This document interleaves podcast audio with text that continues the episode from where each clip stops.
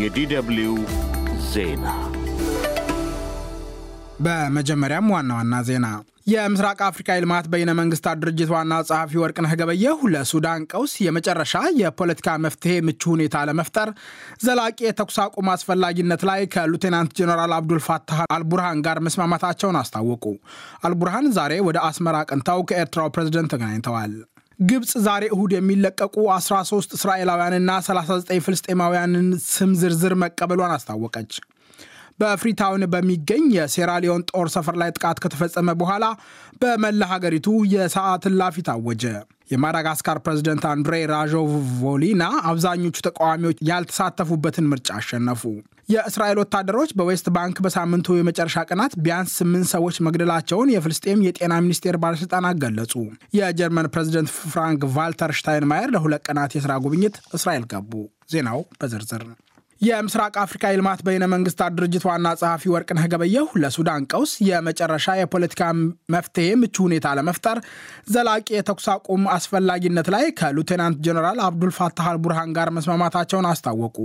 ኢጋድ በቀውሱ ላይ ውይይት ለማመቻቸት በሚጫወተው ሚና ላይ ከሱዳን ሉዓላዊ ምክር ቤት ጋር በጅቡቲ መነጋገራቸውን ወርቅነህ በኤክስ ገጻቸው ጽፈዋል። አልቡርሃን ዛሬ እሁድ ከጅቡቲ ወደ አስመራ አቅንተው ከፕሬዝዳንት ኢሳያስ አፈወርቂ ተገናኝተዋል። ኢሳያስና አልቡርሃን በኤርትራና በሱዳን ግንኙነት ቀጠናዊና የጋራ ጉዳዮች ላይ መወያየታቸውን የኤርትራ የማስታወቂያ ሚኒስትር የማነ ገብረ መስቀል በኤክስ በጻፉት አጭር መረጃ አስታውቀዋል። ከሰባት ወራት በላይ ያስቆጠረውን የሱዳኖች ውጊያ በፊት አውራሪነት የሚመሩት አልቡርሃንና መሐመድ ሐምዳን ዳጋሎ ባለፉት ቀናት በየፊናቸው በቀጠናው ሀገራት ጉብኝት ሲያደርጉ ታይተዋል። ከትላንት በስቲያ አርብ ወደ ናይሮቢ ያቀኑት የፈጥኖ ደራሹ ኃይል አዛዥ ሉቴናንት ጀነራል መሐመድ ሐምዳን ዳጋሎ ከኬንያው ፕሬዝደንት ዊልያም ሩቶ ከተገናኙ በኋላ የሳውዲ አረቢያና የአሜሪካን የጅዳ ሽምግልና ለመደገፍ መስማማታቸውን ገልጸው ነበር። አልቡርሃን በፊናቸው ከአስር ቀናት ገደማ በፊት ወደ አዲስ አበባ አቅንተው ከጠቅላይ ሚኒስትር አብይ አህመድ ተገናኝተዋል። የአፍሪካ ህብረት የሰላምና የጸጥታ ምክር ቤት ትላንት ቅዳሜ ባካሄደው ጉባኤ የሱዳንን ቀውስ ለመፍታት ራሱን የቻለ ከፍተኛ ኮሚቴ እንዲያቋቁሙ ለህብረቱ ኮሚሽን ሊቀመንበር ሙሳ ፋኪ መሐማት በድጋሚ ጥሪ አቅርበዋል። በፍሪታውን በሚገኝ የሴራሊዮን ጦር ሰፈር ላይ ጥቃት ከተፈጸመ በኋላ በመላ ሀገሪቱ የሰዓት እላፊ ታወጀ።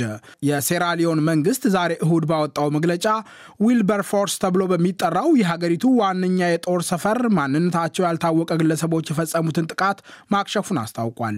ለጥቃቱ ከሃዲ ያሏቸውን ቡድኖች የከሰሱት ፕሬዚደንት ጁልየስ ማዳ ቢዮ በማህበራዊ ድረገጾች ለሀገራቸው ዜጎች ባስተላለፉ መልእክት የጸጥታ ኃይሎች የሸሹ ከሃዲ ጥቃት ፈጻሚዎች ቅሪቶችን እያሰሱ መሆኑን ገልጸው በመላ ሀገሪቱ የሰዓት እላፊ መታወጁን አስታውቀዋል።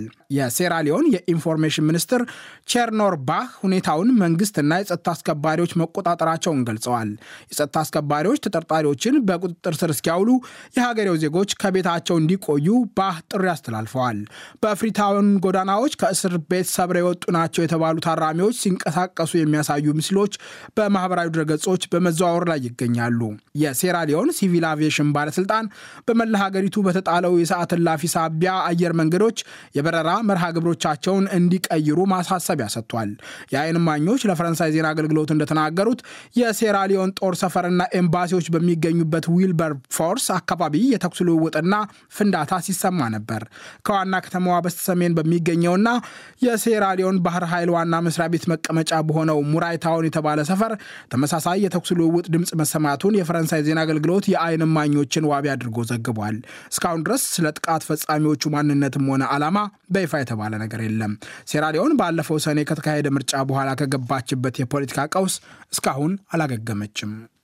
የማዳጋስካር ፕሬዝደንት አንድሬ ራዦሊና አብዛኞቹ ተቃዋሚዎች ያልተሳተፉበትን ምርጫ አሸነፉ። የማዳጋስካር የምርጫ ኮሚሽን ትላንት ቅዳሜ ይፋ ያደረገው ውጤት ራዦሊና ለሶስተኛ የስልጣን ዘመን ሀገሪቱን በፕሬዝደንትነት እንደሚመሩ ያረጋገጠ ነው። ባለፈው ሳምንት በተካሄደው ምርጫ አንድሬ ራዦሊና 58.9 በመቶ ድምፅ ማግኘታቸውን የማዳጋስካር የምርጫ ኮሚሽን አስታውቋል።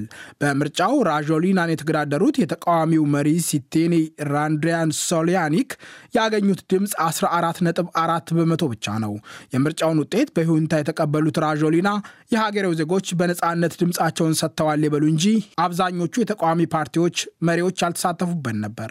የምርጫውን የመጨረሻ ውጤት የማዳጋስካር ከፍተኛ ህገ መንግስታዊ ፍርድ ቤት በመጪዎቹ ስምንት ቀናት ይፋ ያደርጋል ተብሎ ይጠበቃል። የተቃዋሚ መሪው ግን ፍርድ ቤቱ የማዳጋስካር ከፍተኛ ፍርድ ቤት ውጤቱን ውድቅ እንዲያደርግ መጠየቃቸውን ለፈረንሳይ ዜና አገልግሎት ተናግረዋል። ይህ ዶይቸ ቨለ ነው።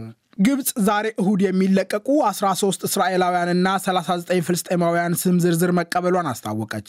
የግብፅ መንግስት የኢንፎርሜሽን አገልግሎት ኃላፊ ዲያ ራሽዋን ዛሬ እሁድ ባወጡት መግለጫ ሐማስና እስራኤል ለአራት ቀናት ተኩስ ለማቆም የደረሱበት ስምምነት ያለ እንከን ተግባራዊ እየሆነ እንደሚገኝ ገልጸዋል። በግብፅና ቃጣር አሸማጋይነት በተደረሰው ስምምነት መሰረት ዛሬ እሁድ ነዳጅን ጨምሮ 120 እርዳታ የጫኑ ተሽከርካሪዎች ወደ ጋዛ ማቋረጣቸውን መግለጫው ይጠቁማል። ሐማስ አንድ ሩሲያዊ ታጋች እንደለቀቀ ሬውተርስ የዜና ወኪል ዘግቧል። በስምምነቱ መሰረት ዛሬ ይለቀቃሉ ተብሎ የሚጠበቁ ታጋቾችን ስም ዝርዝር የእስራኤል ጠቅላይ ሚኒስትር ጽህፈት ቤት መቀበሉን ቀደም ብሎ አረጋግጦ ነበር። ከተሳካ ታጋቾች ሲለቀቁ የዛሬው ሶስተኛ ዙር መሆኑ ነው። ትላንት ቅዳሜ ሐማስ 13 እስራኤላውያን ታጋቾችና አራት የታይላንድ ዜጎችን ለቋል። ሐማስ ከለቀቃቸው ታጋቾች መካከል አራት የጀርመን ጥምር ዜግነት ያላቸው ሰዎች እንደሚገኙበት የጀርመን ውጭ ጉዳይ ሚኒስትር አናሌና ቤርባክ በቀድሞ ትዊተር በአሁኑ ኤክስ ጽፈዋል። እስራኤል በበኩሏ ከሐማስ በተደረሰው ስምምነት መሰረት 39 ፍልስጤማውያንን ከእስር ቤት ለቃለች። ከእስራኤል ሁለት እስር ቤቶች የተለቀቁት ስድስት ሴቶችና 33 ወጣቶች ናቸው። ታጋቾች የተለቀቁበትና ፍልስጤማውያን ከእስር የተፈቱበት የእስራኤልና የሐማስ የአራት ቀናት የተኩስ አቁም ስምምነት በመጪው ማክሰኞ ማለዳ ያበቃል። የቃጣር ውጭ ጉዳይ ሚኒስቴር ቃል አቀባይ ማጂድ አልናስሪ ግን ለተጨማሪ ቀናት ይራዘማል የሚል ተስፋ እንዳላቸው ለአሜሪካው ሲኤንኤን የቴሌቪዥን ጣቢያ ተናግረዋል። የእስራኤል ወታደሮች በዌስት ባንክ በሳምንቱ የመጨረሻ ቀናት ቢያንስ ስምንት ሰዎች መግደላቸውን የፍልስጤም የጤና ሚኒስቴር ባለስልጣናት አስታወቁ። ከትላንት ቅዳሜ ጠዋት ጀምሮ በጄኒን አምስት ሰዎች፣ በሌሎች የዌስት ባንክ አካባቢዎች ተጨማሪ ሶስት ሰዎች መገደላቸውን የፍልስጤም የጤና ሚኒስቴር ባለስልጣናት ይፋ አድርገዋል። የእስራኤል ጦር በጄኒን የስደተኞች መጠለያ ጣቢያ በተኩስ ልውውጥ አምስት ፍልስጤማውያን መገደላቸውን አረጋግጧል። ጦሩ ባወጣው መግለጫ እንዳለው የእስራኤል ወታደሮች ወደ መጠለያ ጣቢያው ያመሩት በዚህ ዓመት መጀመሪያ በተሽከርካሪ ማጠቢያ ቦታ አንድ እስራኤላዊ አባት ከነልጃቸው በመግደል የተጠረጠሩ ፍልስጤማውያንን በቁጥጥር ስር ለመዋል ነበር። የእስራኤል ጦር የተገደሉት ፍልስጤማውያን ታጣቂዎች እንደሆኑ ገልጿል። የፍልስጤም እስላማዊ ጂሃድ ቡድን ከሟቾቹ መካከል አንዱ የሆነው የ33 ዓመት ጎልማሳ አባሉ እንደሆነ ገልጿል። የእስራኤል ጦር ዝርዝር ማብራሪያ ከመስጠት ቢቆጠብም ጥቃቱ በአየር ኃይል የታገዘ እንደነበር ገልጿል። የፍልስጤም ጤና ሚኒስቴር በጄኒን ስድስት ሰዎች መቁሰላቸውን አስታውቋል። እስራኤል በሌሎች የዌስት ባንክ አካባቢዎች ስለተገደሉ ሰዎች ያለችው ነገር የለም። በተያያዘ ዜና የሐማስ ወታደራዊ ክንፍ አልቃስም ብርጌድ አራቱ ከፍተኛ ወታደራዊ አዛዦች በጋዛ ሰርጥ በሚደረገው ውጊያ እንደተገደሉበት ዛሬ እሁድ አረጋግጧል። በመግለጫው መሰረት ከተገደሉ መካከል የሰሜናዊ ጋዛ ብርጌድ አዛዥ የነበሩት አህመድ አልቃንድር ይገኙበታል። ወታደራዊ አዛዡ መቼና እንዴት እንደተገደሉ ግን በዝርዝር የተባለ ነገር የለም። የጀርመን ፕሬዝደንት ፍራንክ ቫልተር ሽታይንማየር ለሁለት ቀናት ጉብኝት እስራኤል ገቡ። ለእስራኤል አጋርነታቸውን ለማሳየት ሽታይንማየር ቴል አቪቭ ሲደርሱ ባለቤታቸው ኤልከ ቡዴን ቤንደር እና ቡንደስታግ ተብሎ የሚጠራው የጀርመን ምክር ቤት ፕሬዝደንት ባርበል ባስ አብረዋቸው ተጉዘዋል። የጀርመን ልዑካን ቡድን ወደ ቴል አቪቭ የተጓዘው የእስራኤል ፕሬዝደንት ኢስሐቅ ሄርዞግ ባቀረቡት ግብዣ መሰረት ነው። ሁለቱ ፕሬዝዳንቶች በፖለቲካዊ ጉዳዮች ላይ እንደሚነጋገሩ የጀርመን ዜና አገልግሎት ዘግቧል። ፕሬዝደንት ፍራንክ ቫልተር ሽታይንማየር ኦማንና ቃጣርን ጭምር ይጎበኛሉ። ፕሬዝዳንቱ ወደ ቴል አቪቭ ከማቅናታቸው በፊት ትላንት ቅዳሜ በቪዲዮ ባስተላለፉት መልእክት እስራኤል ራሷን ከጥቃት የመከላከል መብት እንዳላት ተናግረው ነበር። ይሁንና ፕሬዝዳንቱ እስራኤል ሰብአዊ ሕግጋትን ማክበር እንደሚኖርባት አሳስበዋል። ሰላማዊ ዜጎች ከአውደ ውጊያዎች እንዲወጡ ጥንቃቄ ሊደረግ እንደሚገባ ያሳሰቡት ሽታይንማየር አስፈላጊ ነገሮች ሊሟሉላቸው እንደሚገባም አሳስበዋል። ይህ ዶይቸ ቨለ ነው።